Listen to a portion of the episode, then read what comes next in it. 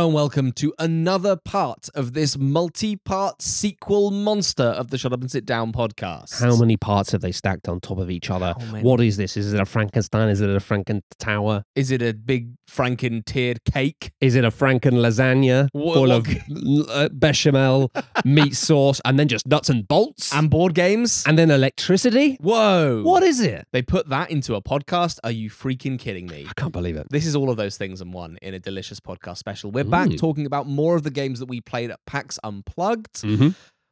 Oh my goodness, this has got heavy games in it, this one. last time we talked about like silly games like skulking, games where you like go yo ho ho. We talked about Strike where you throw dice into a box. Yeah, that's a, a lot going on in Now we're going to talk about games where you do nuclear power, Mhm. games where you save the Earth Right. from bad climate, where you try and conquer a planet made of sand, Right? And where you drive a car really fast and blow it up. Yeah. I want to Yeah, play that last all. one. I want to play a game that does all four of those things. Nuclear car blast sand Earth game. yep. I could have come up with something better than that, but I just. Said I mean, I think I was pretty solid. I think you did a really good good job saying words. Thanks. It's part of my job. What game are we gonna do first, Tom? What game are we going to do first? We're going to talk about very briefly. Mhm. We're going to do our teaser for a piece of content, a Right. video that we're going to do next oh year. yeah. About, oh about yeah. All the Dune. Walking it back. Now, yeah, Desert style. you're going to make me regret. I'm gonna I'm gonna ham this up slightly. Yeah, you're going to regret fun. me saying that I uh, now am a Dune Imperium fan. Yay, we got him. We got Ladies me. and gentlemen, we got him. Uh, the audience may recall that a long time ago, not that long ago, we did a Dune Imperium video review where me and Quinns and Ava all were mean. Tom was wrong, that game. But it was a different time. I was wrong. It was a different time. We said the game wasn't good. It is, in fact, pretty damn good. Yeah. Actually, I won't say pretty damn good. I'll go ahead and say it's very good. it's very good. it's very good. um, which is nice because at the time we played it, and everyone else was like, "I don't like this. Yeah. It's derivative and not interesting and boring, and I hate it." And I had the sense at the time that a everybody were else wrong. might be slightly wrong, but also that B, maybe everyone was just completely fed up with playing games on Tabletop Simulator Yeah. and hadn't clocked that that was why they were feeling bad and not. I mean, I think maybe because I've had spicy brain for such a long time, I'm very, I'm still wrong a lot of the time. I'm, I'm very open to being attuned to the possibility that, like, maybe the way I feel about things is not related to the things and I'm always looking for it Right. because uh, if you've worked for a professional as a professional critic for a long time, you do run the risk sometimes of saying this is rubbish or Yes. this is amazing, and then Yes. looking back on it and going, actually, maybe I was just really happy or really angry that Yeah. day. Oopsie doopsie. That was more when I worked for an Xbox magazine and would sometimes be like, review this game in 20 words, and you need to Now. come back to me in about three hours. yeah, yeah, yeah, yeah. yeah. Uh, which might not seem fair, but sometimes that's how you get the truth. sometimes that's how you get somebody who's slightly hungover and needed to eat a bagel. Sometimes you get a review that's like a six out of ten for Dark Souls or something like that. Yeah, I mean, gosh, I almost did that. Mm. In the end, I gave it a nine, but I was oscillating between six and nine. Anyway, carry on. Dune Imperium is a good game. Uh, it's a great game. I enjoyed it very much. I'm walking back my critique of it. I think that at the time when we played it, I think, yeah, you're completely right. Tabletop Simulator played a huge factor into how I understood that game. I think I rem- here's my things I remember. I remember it being a weird deck builder, Right. and that was the thing I didn't enjoy about it. Was that I was like, you're asking me to play a deck builder, and the deck building is not very good Right. and that was my that was my big sort of critical problem with it but my problem with it that was sort of detached from that but it's obviously still part of the game was that i just remember it taking absolutely Yeah. ages i Yeah. remember being a really long drawn out game where i wasn't making many interesting decisions because i felt that deck building part was not great Yeah. and i think playing it again there are two things one we played it much quicker we played it as a snappy hour and a half game that uh, first game we played of it took a little longer but that Mm-hmm. was because we were relearning a lot of the rules all the motions but that second game was tight it was Fast. brutal. It was fast. It was fun. It was really like frothy and and just it was great. I really enjoyed it. I think it's like the the king of Ameritrash, you know, that classic. Sure. Like, I feel like Fantasy Flight used to make games like that a long time ago. yes. They haven't for a long time, and I'm excited to see what the studio continues to do because Yeah. it's just like, this is a fun, slightly trashy game that's actually pretty tight. Yeah, I- a- I think- I super think- odd blend of mechanics. I'd say trashy, like in a very gentle way. Yeah. Like, I think it's good. yeah, I, I completely agree. I think it's this really odd blend of systems that's going on, but they click together in a way that is like hyper thematic and like really like it's a it's a game about like realizing that you can do a cool thing on Yeah. your turn rather than like building your whole game around doing that Yes. cool thing. And I think the tangibility comes into it as well. Yeah. I feel like the tokens you're using and the cards, um, All it's, it's very much like a physical game in, in Mhm. terms of how it thrives. But then I think you were saying like you're already like, is there an app for this? Is there an app I want Yeah. to play the video game version of this? I feel like it is a very video gamey card game. I would also say in the um, Tom from three years ago or two years ago's defense that when you, we played it, we were playing with some of the expansion stuff, which does make the deck building a lot richer Completely than in the base agree. game. Yes. I think the base game deck building is not super spicy. It's simple and you can Yeah. jump straight into it and have Yes. fun. But yeah, I think it's it's arguably a lot better with all this extra stuff. I think I didn't identify what the core of it was, which is not like the deck building is isn't like the core of the game. No. It's not like this this sort of it isn't a deck building game. It is exactly what it says it is, which is a combination of worker placement and deck building. And I still think there's areas in which that could be spicier and more exciting, but I think a lot of that is teased out by those expansions. Hundred percent. deck building's better. They've reworked some of the spaces, and I'm now very, very, very keen to try out the sequel standalone, Yep. expansion alone, whatever you're going to call it. Dune colon Imperium hyphen Uprising. So many Yeah. little bits and bobs of punctuation going on. No, I'm excited. So this is huge news for Shut Up and Sit Down. I Mhm. am no longer uh, the kind of black sheep of the website. Yep. There are now literally two of us. I prefer it to Dune, the old Dune. wow. Yeah, Ah, you've got to you've got to save this as a secret. I will. Hope that Quinns doesn't listen to this episode of the podcast before you get a chance to speak to him on one next time. Mm. And you have to get him on at some point Yeah. on camera with that revelation, roast him. just to see the horror on his face. he'll be he'll be distraught. He'll He'll be be, upset. Oh, I don't know how he'll react. He might hurt someone. But yeah, I'm excited. We're going to come back to that game again uh, in video form in the future for sure. Yeah. With expansions, maybe Uprising. We don't know. But I'm proud of you, Tom. Thanks. You know, it takes a lot to admit that you I- were wrong. yeah. I mean, I never admit I'm wrong. Ever. the fact that we were like, oh yeah, let's, let's just quickly talk about this, almost as an administrative, let's get this out of the way, and then we're like, oh, this is actually like this game's so good, we're excited to talk about it. I'm Yeah, glad I It's gonna be stuck to my guns and was like, no, this is good. correct. Pow Thank pow you. pow. Thank you. Let's get into the big stuff. We played a game called Nucleum Mhm. after PAX Unplugged because it's not the kind of game I wanted to play at the convention itself in a big loud room. We played it on a little table with three people, actually a big table with three people. It's a big game. We took our time.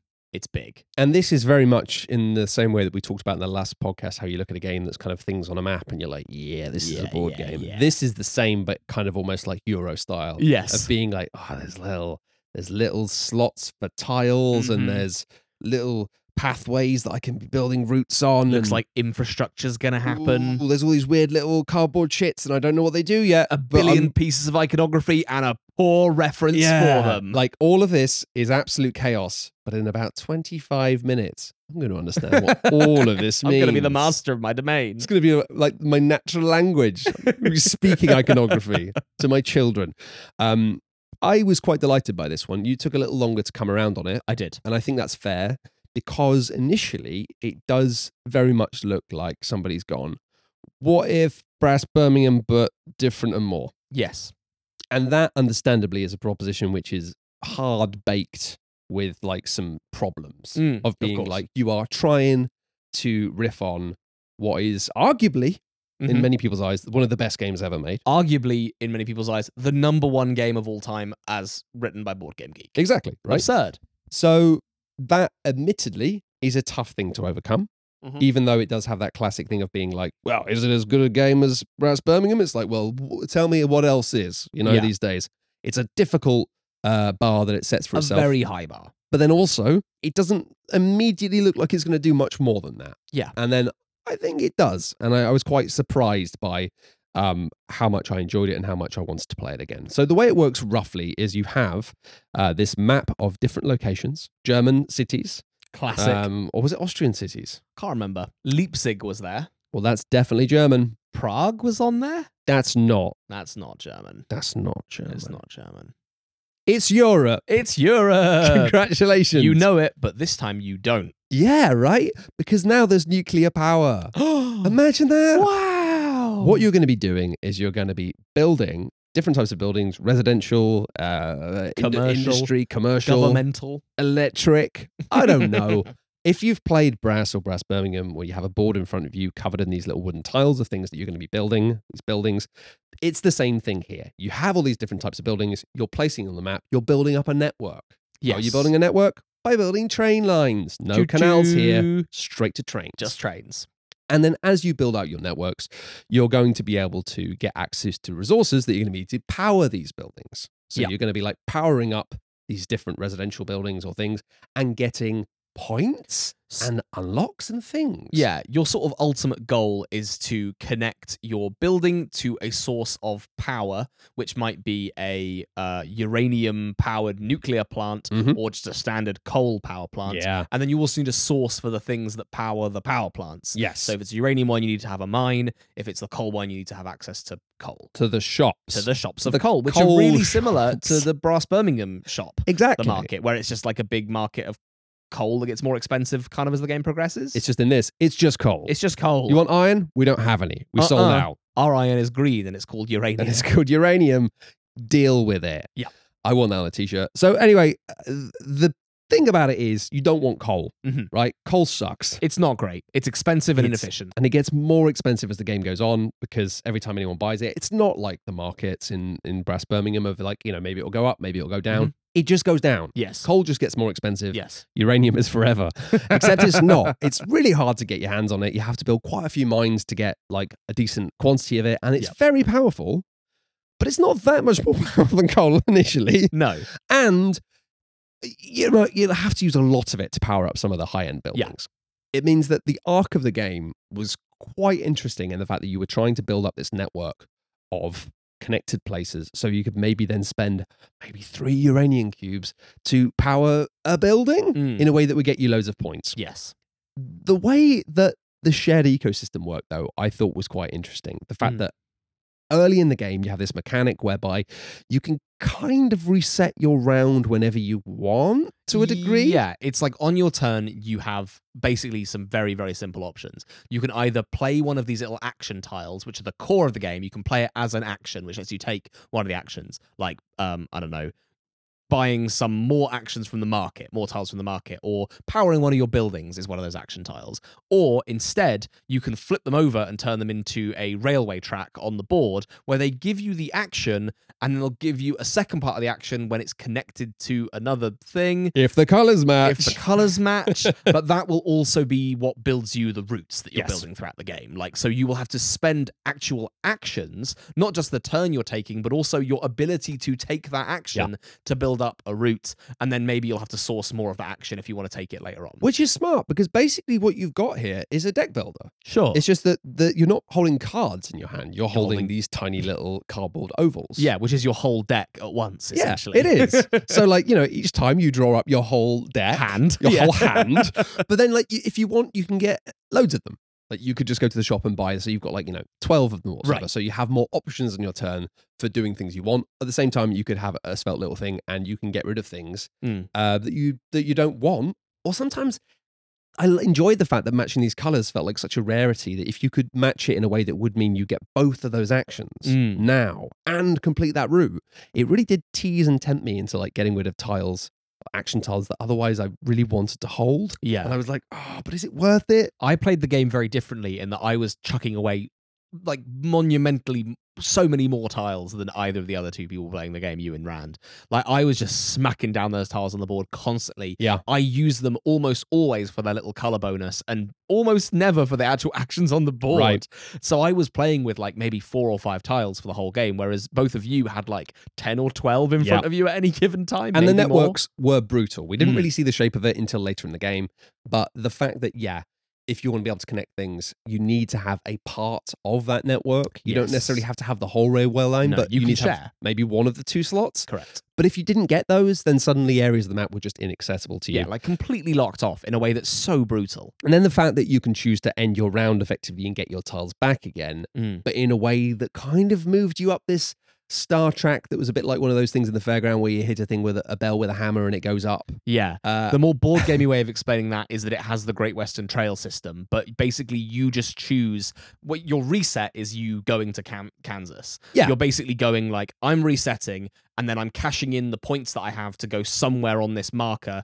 And if you don't manage to do better, like, well, you don't need to do better each time, but if you don't manage to have any of the currency at all to spend on going up that track, you're going to lose a whole bunch of points. Yes. And then when everyone resets, there's a majority, like who's highest on that track, will then score a whole bunch of extra points. So there's an incentive to go as high as you possibly can straight away, but that's going to pull against your ability to. I mean, gosh, like this is the thing. Like the, the level of texture within that mechanic alone Yes. was pretty wild. Yeah. In the fact that yeah, yeah, you want to be getting as high as you can on that track, but each time you end your turn, Mhm. because that means you're going to be getting points. right. However, at the end of the game, for the end of the game scoring, you might actually want to be having a spread of positions on it. Like you want to be Yes. highest, but also have some in the middle and some down low. because where you are on that track gives you access to different endgame scoring conditions. Exactly. So if you're in the middle, you might get points for like government buildings, or at the top, you get points for tech. Or uh, and the first players to put stars on those tracks Oh get my to goodness. place the nuclear reactors on the board, basically defining where you're even going to be able to process uranium in the game. yeah, exactly. There's just, there's just a lot going on. there is a lot going on. Um, but in a really enjoyable way. And I really enjoyed the fact that as you're using these actions, you're then also building up a track that defines how far along the, the bars of bonus things you can get for money and workers Yes. next round. It's just such a crazy interlocking system of systems. Mhm. But fundamentally, what you're trying to do is just make some uranium and then get access to it and hopefully not have to use other people's things too much for that because you had mechanics whereby like the amount of uranium you could process in a power plant at any one time was defined by the number of fans that power Oh plant my had. God, yeah. If other people had fans there, you had to pay them to use their fans. It felt crunchy in a way that Brass Birmingham does, and Mm. also broad in the same way. It didn't have the spice. It didn't have. There was no beer.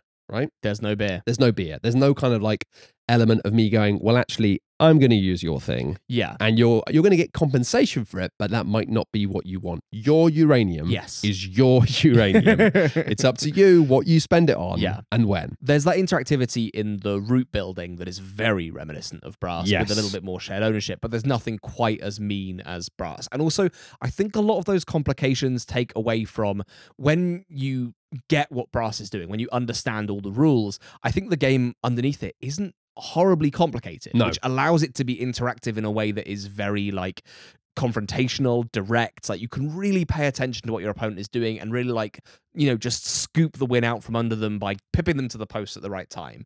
Ev- what everyone has access to be able to do in Nucleum is messy. Like it is hard to gauge player intention. Um, it's hard to gauge what they can even do at any given time. And I think that side of things pushes it away from Brass as a direct comparison. It is much more of a multiplayer solitaire puzzle than Brass is, which is a much more direct and confrontational game. Yeah, I agree. I agree. But it still has enough of that, like, um, it, you know, sometimes you'd have a turn where somebody would do a little chain and a satisfying thing. If I do this, gets me to do that, and then I Little can do that combo. and do that. Little, little combo. But it was never so extreme that you'd be like, oh gosh, I couldn't have seen that coming. Mm, It was yeah. always like, you know, you should have built that railway track like two turns ago. Yes. And you didn't. And now you can't. Yes. In a way that was just like, dang, I was just too slow. You always felt just too slow rather than like, well, how did you do that? That's not fair. Um, but there was just a lot of satisfying crunchiness going on. And the way in which you did feel like you could have turns where you felt very clever and Mhm. you'd be like, I've just done this and then this and then this. People would be like, what?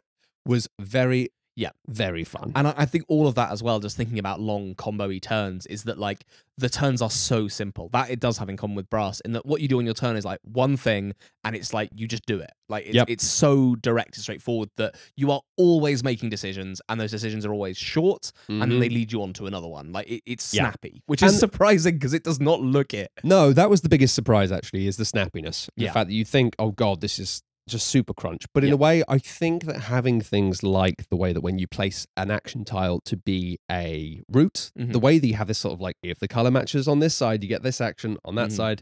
Both, both was actually really helpful in terms of like you'd think something like that would add more crunch, but actually I feel like it stripped away some of that crunch. Yeah. Because when you're like, well, I need to place one of these as Yeah. a track, which one should I Yes, Do. yes, just the feeling of like, well, I get to do two actions here. yeah. I should do it. I'll do that. Mhm. Versus being like, yeah, but this one I only get to do one, but it's much more useful for me. Now, that's Mm-hmm. a moment where you feel clever, but also you've been pushed into making a decision in a way that, Yeah. that doesn't feel like you've been forced. You feel like you've had a hand in it. And I think the game has lots of things like that where you realize, ah, but if I do that, so you always feel like you have a sensible next option. Mhm. The moments I enjoyed of feeling smart might not have even been smart, and that's cool because it's not. doesn't matter if you are clever; you just want to feel clever. Yeah. And I really liked the way that on certain rounds I was trying to squeeze out my turn. I was Mm. trying to be like, I don't want to end it just yet. I don't want to have this reset Mhm. because I, I want to get higher up the star I don't want to reach Kansas. yeah, I don't want to go to Kansas yet. I've got more cows to find in the fields. and realizing combos I could do to be like, well, if I do that, it gets me an extra worker, which means I can do another turn next turn. Yeah. Especially then, of course, there were these little contract achievements we were trying oh, to yeah, yeah, trying yeah. to wrangle. Jostle for. There was always room for being like, but can I just eke out one Yes, little last yes, bit? yes. Um, uh, surprising. It was um, it was a sort of game where I could have quite easily come away from being like, it's fine, it's Mm. just another Euro, but I think it's really solid and could be really good. I think it's I think it's very solid. I want to play it again because we also uh, there were some rules errors in our game of it. Um, where one player had misunderstood one of the core rules of the game, which they quite quietly were allowed to misunderstand Yeah. because it's a game where you're not paying Yeah. attention to what other people Yeah. were doing. Um, so that that is you know speaks to the game in in a way. Um, but I think that that was also exacerbated by the rule book is not great. That was a big, you know, immediate thing that made me think this wouldn't be very good and Sure. it would be a little bit brass derivative. It's because I flipped through that rule book and went, oh boy, this is going to be tricky. But sometimes you have terrible rule books and good games, Yeah, and that's difficult. it is difficult. and actually, that might link into the next game that we're going to talk about on this podcast. Put a sting in.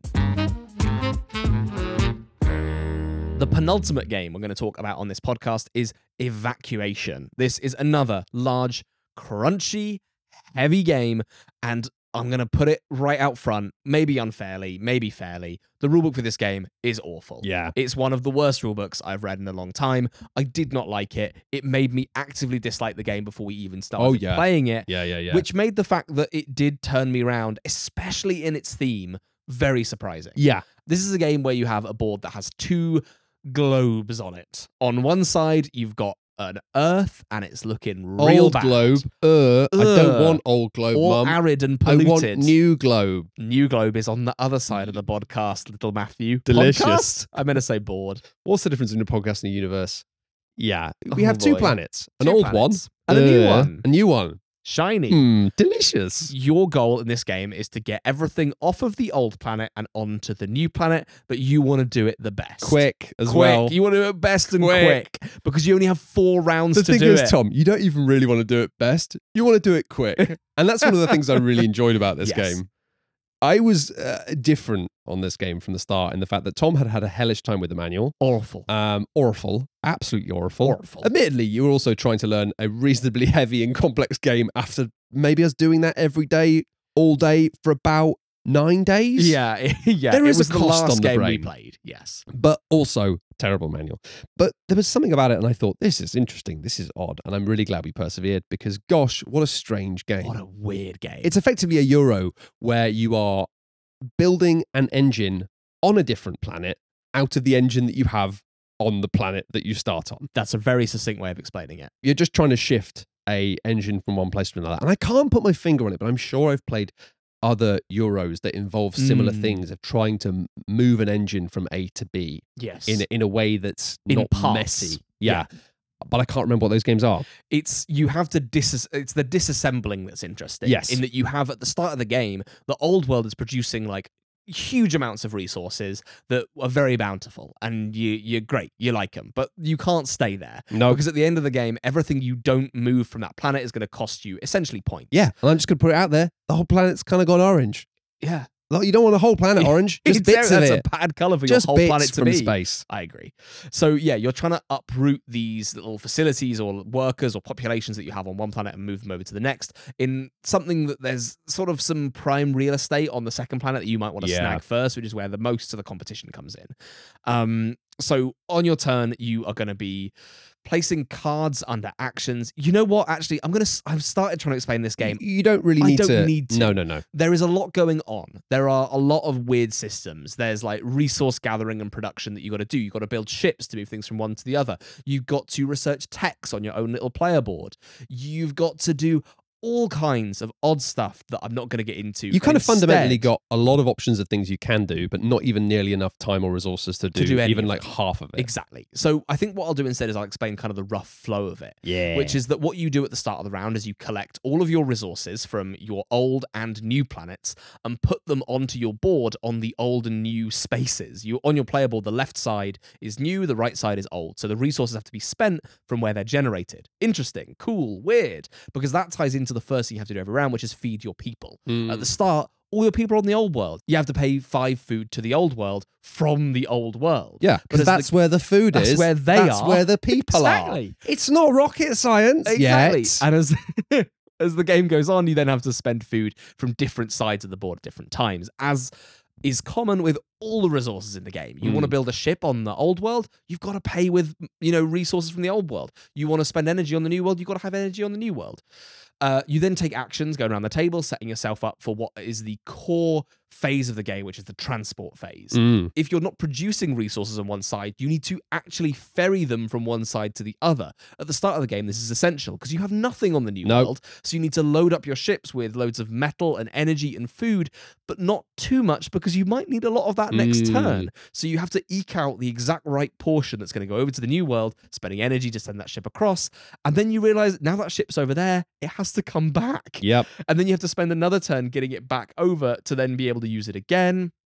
Fascinating, weird, odd, very, very strange. Super satisfying as Super well. Like as satisfying. soon as you saw the boards, Yes. and I just thought, okay, well, this side of my player board where I put the cubes is this planet. and Yeah. The other side of the player board where I put those cubes is another planet in like maybe another galaxy or something. Yeah. And then just having these cards of pictures of spaceships on the, I was just having a wonderful time sliding them across, Mm, being from like, one side to the other. it's just going a really long way. Yeah, delightful. And also, I think acted as a constant like state of hubris. I think if you had like maybe something that involved you putting things on a shared board or something, Mm, yeah. uh, it might get a little lost. But the fact that it's always sitting in front of you and only you as what Yeah. you have on this planet and what you have on the other planet was such a reminder of the dumb mistakes I'd made. yes. Of being like watching as this thing I made on the first round just sat on the old planet and never got taken across because I had such plans. I would be like, and then I'll take this. And it's like, there isn't time. Wonderfully, wonderfully upsetting as well to, Yeah. to realize that you've, you you need a bit more metal to finish a project that's essential,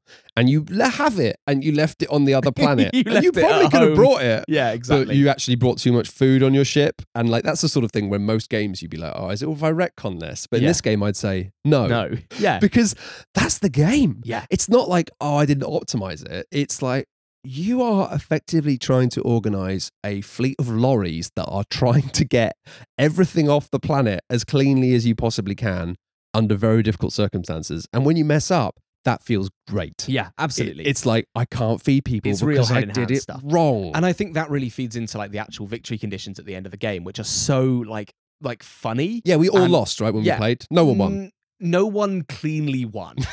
right? At the, at the end of the game, it's basically like if a player has managed to get all their population over to the other side and has got like resources, like good resource production, and they've got like stadiums for their population Yeah. to stay happy, then they just win outright. If there's and it means tie- multiple people can win, right? Right, exactly. Multiple. Well, no, I don't think so. Because if there's a tie, it's Ah. happiness. Oh, okay. So it's who did it the, the happiest. But the thing is, in our game, no one managed. it. No, No one cleanly did it. So it was instead of like who failed to get their people over the least. And Yeah. like when that was a tie, it was just who's happiest. Yeah. Like, you know, and and there's something really kind of like quite comical, but also quite sad Uh, yeah. about the game coming down to like who left the fewest people behind.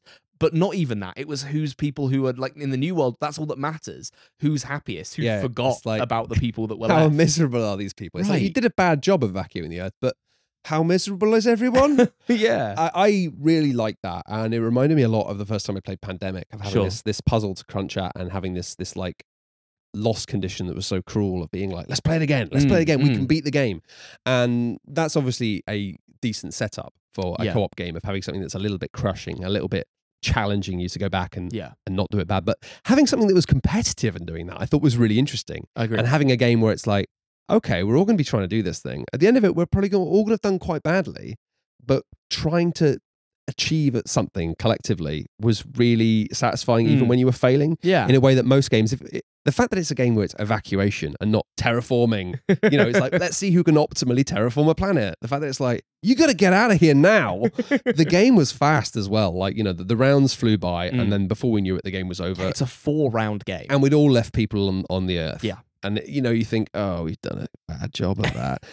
I, I really enjoyed the shape of it. it. It felt slightly different to anything I played before. Agreed. The interaction was mild but interesting in Yeah. the fact that it had a lot of stuff to do with um, getting to do things first was pretty huge. I think if Um, it had like heavy interaction outside of just being able to do things first, oh, it'd be impossible. it would be impossible to play because the logistics puzzle is really hard. Yeah. Um. Yeah. Shown by the fact that we all lost. we yeah, all I- it. it wasn't like a game where you could block people. It was more a game where, like, for example, in some of the early rounds, I realized that the setup for things meant that I had limited access to some parts of the new planet. Mm. And because of that, I knew I had to be quite fast in securing Oh, the unpleasant yeah. parts of the planet. Yeah, that was fascinating. because I was like, well, I can only get my people here, which means I need to just be dumping stuff on, on the, the worst real estate of this planet. Because if I don't, I might have a situation where I can't. Yeah. And these The- people are stuck in orbit. th- there's loads of like, and I think that maybe we're like underselling that there are some really like fabulously weird systems in this game, very like experimental, odd systems that I've not really seen in Eurogames. No, Like, exactly. there's that really interesting mechanic of not only like the first action on your turn is free, second action is also free, and then gradually they become more expensive, which you've seen in other Eurogames. But then you combine that with this weird system where you're playing cards under slots labeled one through four, and then you total the number of all of your actions taken. You add that all up, and then if you meet a sort of goal that's set by the round, you get a little yeah. bonus. So it's like, well, do I end there or do I spend more energy to maybe get not get that benefit? Oh, crunchy, Again, I, weird. I think to back to what we talked about in Nucleum, I felt like that actually was a crunch, a crunch reducer. yeah, because I go, what do I do for my next turn? And you're like, well, if I did an action that was a two action, then I'd land on seven, so I get a bonus. And you go, okay, I'll just do do, one of those things. Yeah, because it's an easy decision because then you're like, well, I could take another action, but it would cost me like loads of energy, which is a finite resource, and it would make me not take that bonus action.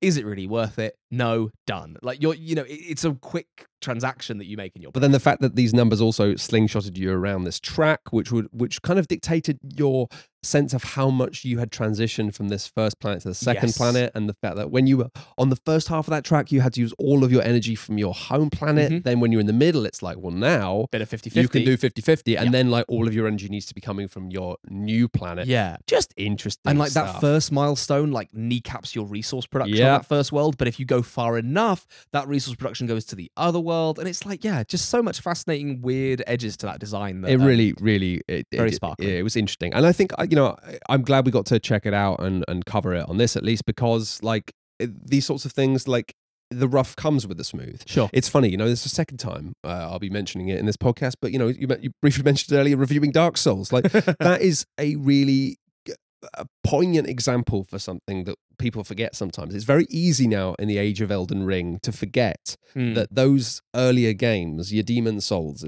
Oh, and even were so Dark Souls to a degree, took people who are passionate about them to give them a punt, to, Yes. to broadcast them out Yeah. and say, these things are broken, but the ideas that they contain are fascinating enough that you should engage with them despite that. Like, you know, I had to really fight to get like, I think I got two pages in official Xbox magazine for that, my review, because originally I got given a page, right. which was maybe like 200 words. Yeah, yeah. and I was yeah. like, I cannot do this. also, it deserves more.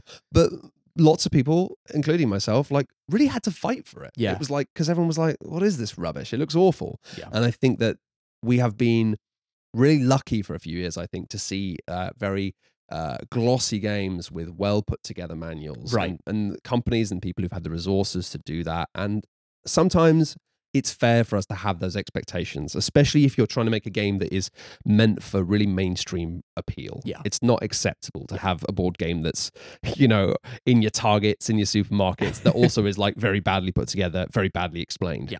However, as specialists, as people like us who really want to dig into the hobby and find interesting things, I think it's a, an important reminder that sometimes if you have got these games that just been made by very small handfuls of people, sometimes you do have to push back Yeah. some of the rough I think so. Yeah. in order to find the ideas of tomorrow. That's it's true. It's literally like I think that rule book is really bad. It's like inexcusably bad, but I do agree that like pushing through it was very rewarding. And I'm I think glad that, you persevered through Yeah, that on your difficult behalf. experience. I think that um and I just to cap that off is I think that like yeah like what you said there about like there's this rise in very sleek very polished Euro games that kind of eschew innovation or mechanical difference for like safe bets Mhm. and I think that evacuation takes a lot of risks and I think there's a lot of really weird stuff in there that I think is yeah should be should be rewarded should be heralded should be excited uh, yeah. I'd, be, I'd love to check it out again. And I kind of suspect that in a fair and good world, we you know might see a couple of years from now like evacuation, like Second edition, second edition, yeah. which which could be like a real thing yeah because there's a lot of exciting stuff in it. cool weird game And finally, on this podcast, we'll talk about a very, very silly game. Not crunchy, not heavy, not difficult. It's Thunder Road Vendetta. We played this very early at PAX Unplugged. It was one of the first games that we played while we were there. And we were like, hmm. you know what? We're jet lagged, we're sleepy. We need a game where we shoot cars with other cars. Yes, It was delightful. it was real fun. So this is a game that is a race, uh, a race in a game where you have cars with guns on them.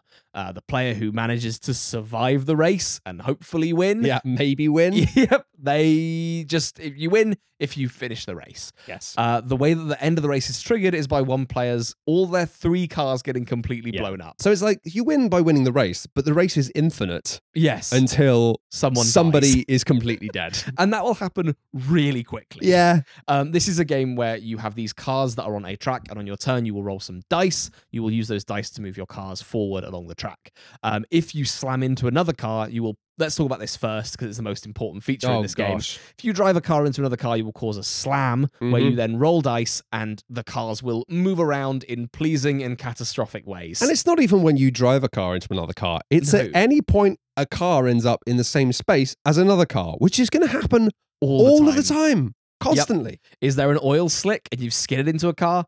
It's time for a slam. Has your car hit a landmine and taken some damage and careening it off into a weird direction?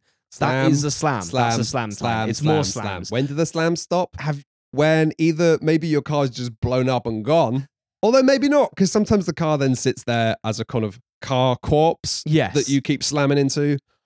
It's just slamming. It's just slamming. Slam, slam, 24/7. slam, slam, And slam. you know, honestly, I was going to do like a sort of play by play, turn by turn of how this game works, but honestly, you can sort of best explain this game by the things that happen in it. Yes. Like my car got slammed by someone else, which caused it to hit a wall and explode. Someone got shot by a helicopter, which caused their car to ramp off and fly out of bounds, Yeah. leaving the game Gone. permanently. Gone forever. We had a game where there was an incredibly tense chase between two dune buggies, only to drive into a ravine where they bumped into each other and crashed into the wall. yeah. It's gone. ridiculous. It's Gone. just a game of explosions and shooting and guns and not really thinking about anything. No. It's daft. It's daft, and I really like it. It's uh, it has just enough of a sensation of like I think I know what I'm doing, Yes. to make you feel like you know what you're doing. When unfortunately, no, you don't.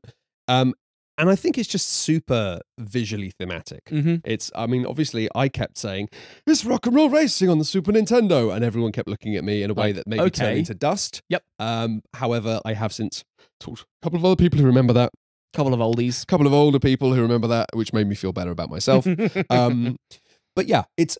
I think it's very telling that a lot of the time you have things where things should chain together in a way that you would expect Mhm. in a game to be complicated and cause Right. you look at the manual But of being so like, well, hang on a minute. Yeah. I rolled these dice, which means that my car was going to move three spaces diagonally, but now I've hit this other car. What happens? Do we do this and then carry on with the thing? We never checked because you just have a vision in your mind of what would happen. Yep. And then that happens. Exactly. And I'm It's- sure there are rules, but we didn't need to look at them. It was like we were like, oh, what happens when you get slammed into a wall? What do you think happens when you get slammed into a wall? Like it's it's the end of the line, gone. buddy. You're going real fast on buggies. and just Yeah. the simplicity of the fact that everyone starts with three vehicles a little tiny buggy, a medium one, and a big chunky APC style thing. They're all functionally the same, Mm. except the fact that the bigger ones are easier to hit when you're trying to shoot them with dice. When Mhm. you shoot them with dice, whenever one of your cars on your turn ends its turn with something else in front of it that you decide you would like to shoot, which again just means things are just getting shot at all of the time. Yep. So it's marginally easier to shoot bigger targets. The advantage, though, is whenever you get two cars bumping into each other, whoever has the bigger car in the situation gets the option of re rolling the dice Mhm. after they've been re rolled. But only once. and it means a lot of the time you like ram into something and you're like, yeah, I don't like that. I'll roll it again. And then it's even worse It's for you than it infinitely was. worse. Yeah. It's just dumb, especially the fact that on this track you have these hazard tiles Mhm. that means that if you do manage to shoot ahead in the race and you are like you know on the road and Yeah, getting the yeah. speed bonuses you get for staying on the road which Mhm. sometimes are small and sometimes are huge Mm. it means that you have to go through all of the dangerous terrain first Yep. And sometimes the danger tokens are just nothing Yeah. sometimes you flip them over and it's just road And I think that there's there's a sense that's instilled in you very early on of like the kind of game that it is because it gives you three cars and you're like one of your cars might be dead on like round one or Yep. like round two when the guns are allowed. It's like they get blown up so quickly. And it's the kind of game where if you are in the lead, you'll be like, oh, you know what? I'll drive right over a hazard tar just to see what what's happens. the worst that could happen And then the worst happens, and that's completely fine. yes It's a game where you're constantly shooting at each other and slamming into each other where there are never any hard feelings ever no because it's just like a destruction derby nonsense race. yep Um, it's great. It's Yeah. really good. It's it's really fun. It's Yeah. really fun. Like I think like the only problem I had playing the game is sometimes we couldn't find the right dice because there's like four different dice for different things. yes. In a way that's not overcomplicated, but everything is just constantly so chaotic and so moving that just trying to find like some fairly gigantic, colorful dice Mm, felt weirdly tricky in a, in an arena which was already so busy with just yes. nonsense. Yep. I love the way that you said it was so moving. Like I, I think you were meant to like I get the sense of what you were saying is that everything was moving a lot, but so moving makes it sound like the, the the sort of fireballs in your mind were were giving you a I mean, it was it was evocative. yeah. And I mean, even the fact that when you go off the end of the track, if nobody is completely dead and out of the game and Yep. knocked out, then you just add another bit of track. it just wraps around. and anything on the start of the track is now dead Yeah. completely. Again, one of those rules of like, well, what happens if you? Of course, it's dead. What do you think happened? I mean, Like, it's it's again like micro machines. It Yeah. felt evocative of two of the greatest car based games of the Mega Drive era: Micro Machines and Rock and Roll Racing. Yeah. Just to just to be clear, Rock and Roll Racing was never on the Mega Drive. It was on the Super Nintendo Entertainment System. It was one of Blizzard Entertainment's earlier uh, Oeuvre. earlier oeuvre. Also included three Vikings. Olaf, that one of the three Vikings, was playable in Rock and Roll Racing using a cheat code. very good. Please use GameFAQs for further information. uh, yeah, we recommend this game if you want something really daft. I mean, the box as well. I loved how svelte the little Oh, box yeah. was. The Oh, box, yeah, surprisingly is small. Thin. Mhm. It's really cool. It looks like a kind of like a you know a, a frame from a comic book. Yep. Um, or a movie poster. And yeah, the fact that you get like this big chunky fun in such a small box. Fantastic. More of that, please, because there is a so many infinite worlds in which this comes in a box that is the size of a pirate's chest. To be clear, I think it does if you get the like big ultimate expando Kickstarter. Oh, I'm edition. sure. I'm sure. But Yeah. it's all about having an option for people who haven't completely lost all of their marbles. No offense if you've Mm. lost all of your marbles. I'm sure you can buy some more in the second Kickstarter. Oh, boo, boo, boo. Although, having said that, I would quite like a couple of mini expansions for this because at first I was like, this doesn't need any expansions. It's a pure, simple, fun thing. And then I think you just went, yeah, but what about if your car had special things or you had a special driver? And I was like, I want Oh, an yeah. expansion. um, Yeah, really, it's like you just need to say things like explosive barrels, and you're like, yeah, okay. Yeah. Like- just watching the joy with which one person shoots ahead in the race because they rolled a slightly higher number on their dice, and then everyone starts trying to throw helicopters at them to blow them up. Yeah. is it's very good. Yep. It's uh, it's popcorn. It's dumb. It's silly. I like it. Thank you very much for listening to this episode of the Shut Up and Sit Down podcast. We will be back again very soon Whoa! with another episode. Probably not another episode of me and Matt talking about the games from PAX Unplugged. Maybe That not. That'd be silly, wouldn't it? But the week afterwards. the week afterwards. Oh, there'll be another we're one. back. oh, they can't escape us. It's like a three course meal, but you get a little bit of a break in the Mm. middle before the dessert. Maybe Yeah. you go for a walk around the block and go, oh gosh, and loosen your belt a bit. Or maybe just take your belt off. The thing that's crazy is I think the podcast that will come out the week after this one is where me and Emily talk about some games. But I played those games at PAX Unplugged. We, I think we smashed it in terms of playing Oh, games. we played so many games. We played so many games. I And, don't think- you're only hearing about the ones that we thought were like interesting or cool. Yeah. Let's not talk about or even anything else you want to say. Yeah, I'd like to say that I think. And that's it. Jesus Just Christ. get rid of them. Excuse me? You heard me. Oh my god. Let's end the podcast. Yeah. Thank you very much for listening to this second part in our trio of fantastic PAX Unplugged game roundup explosion extravaganzas. You may have already guessed some of the games that we might going to come back to in a bigger form. Maybe you're going to buy some of them. Maybe we've already given you some hot tips on the, your favorite games of next year. And if you want to thank us for that, then yeah, we'll continue our little uh, PAX Unplugged extravaganza with saying, hey, you can donate to Shut Up Sit Down if you'd like. oh yeah. If you like what we do. I was confused about what you were doing there. And I'm just saying, hey, if you love what we do, you can chuck us a couple of quid if you can afford it on Shut Up Sit Down forward slash donate or Close enough. patreon.com forward slash silence. Just silence. you implied forward. That's good. That's good. Forward. Shut up and sit down. Bye bye. Bye.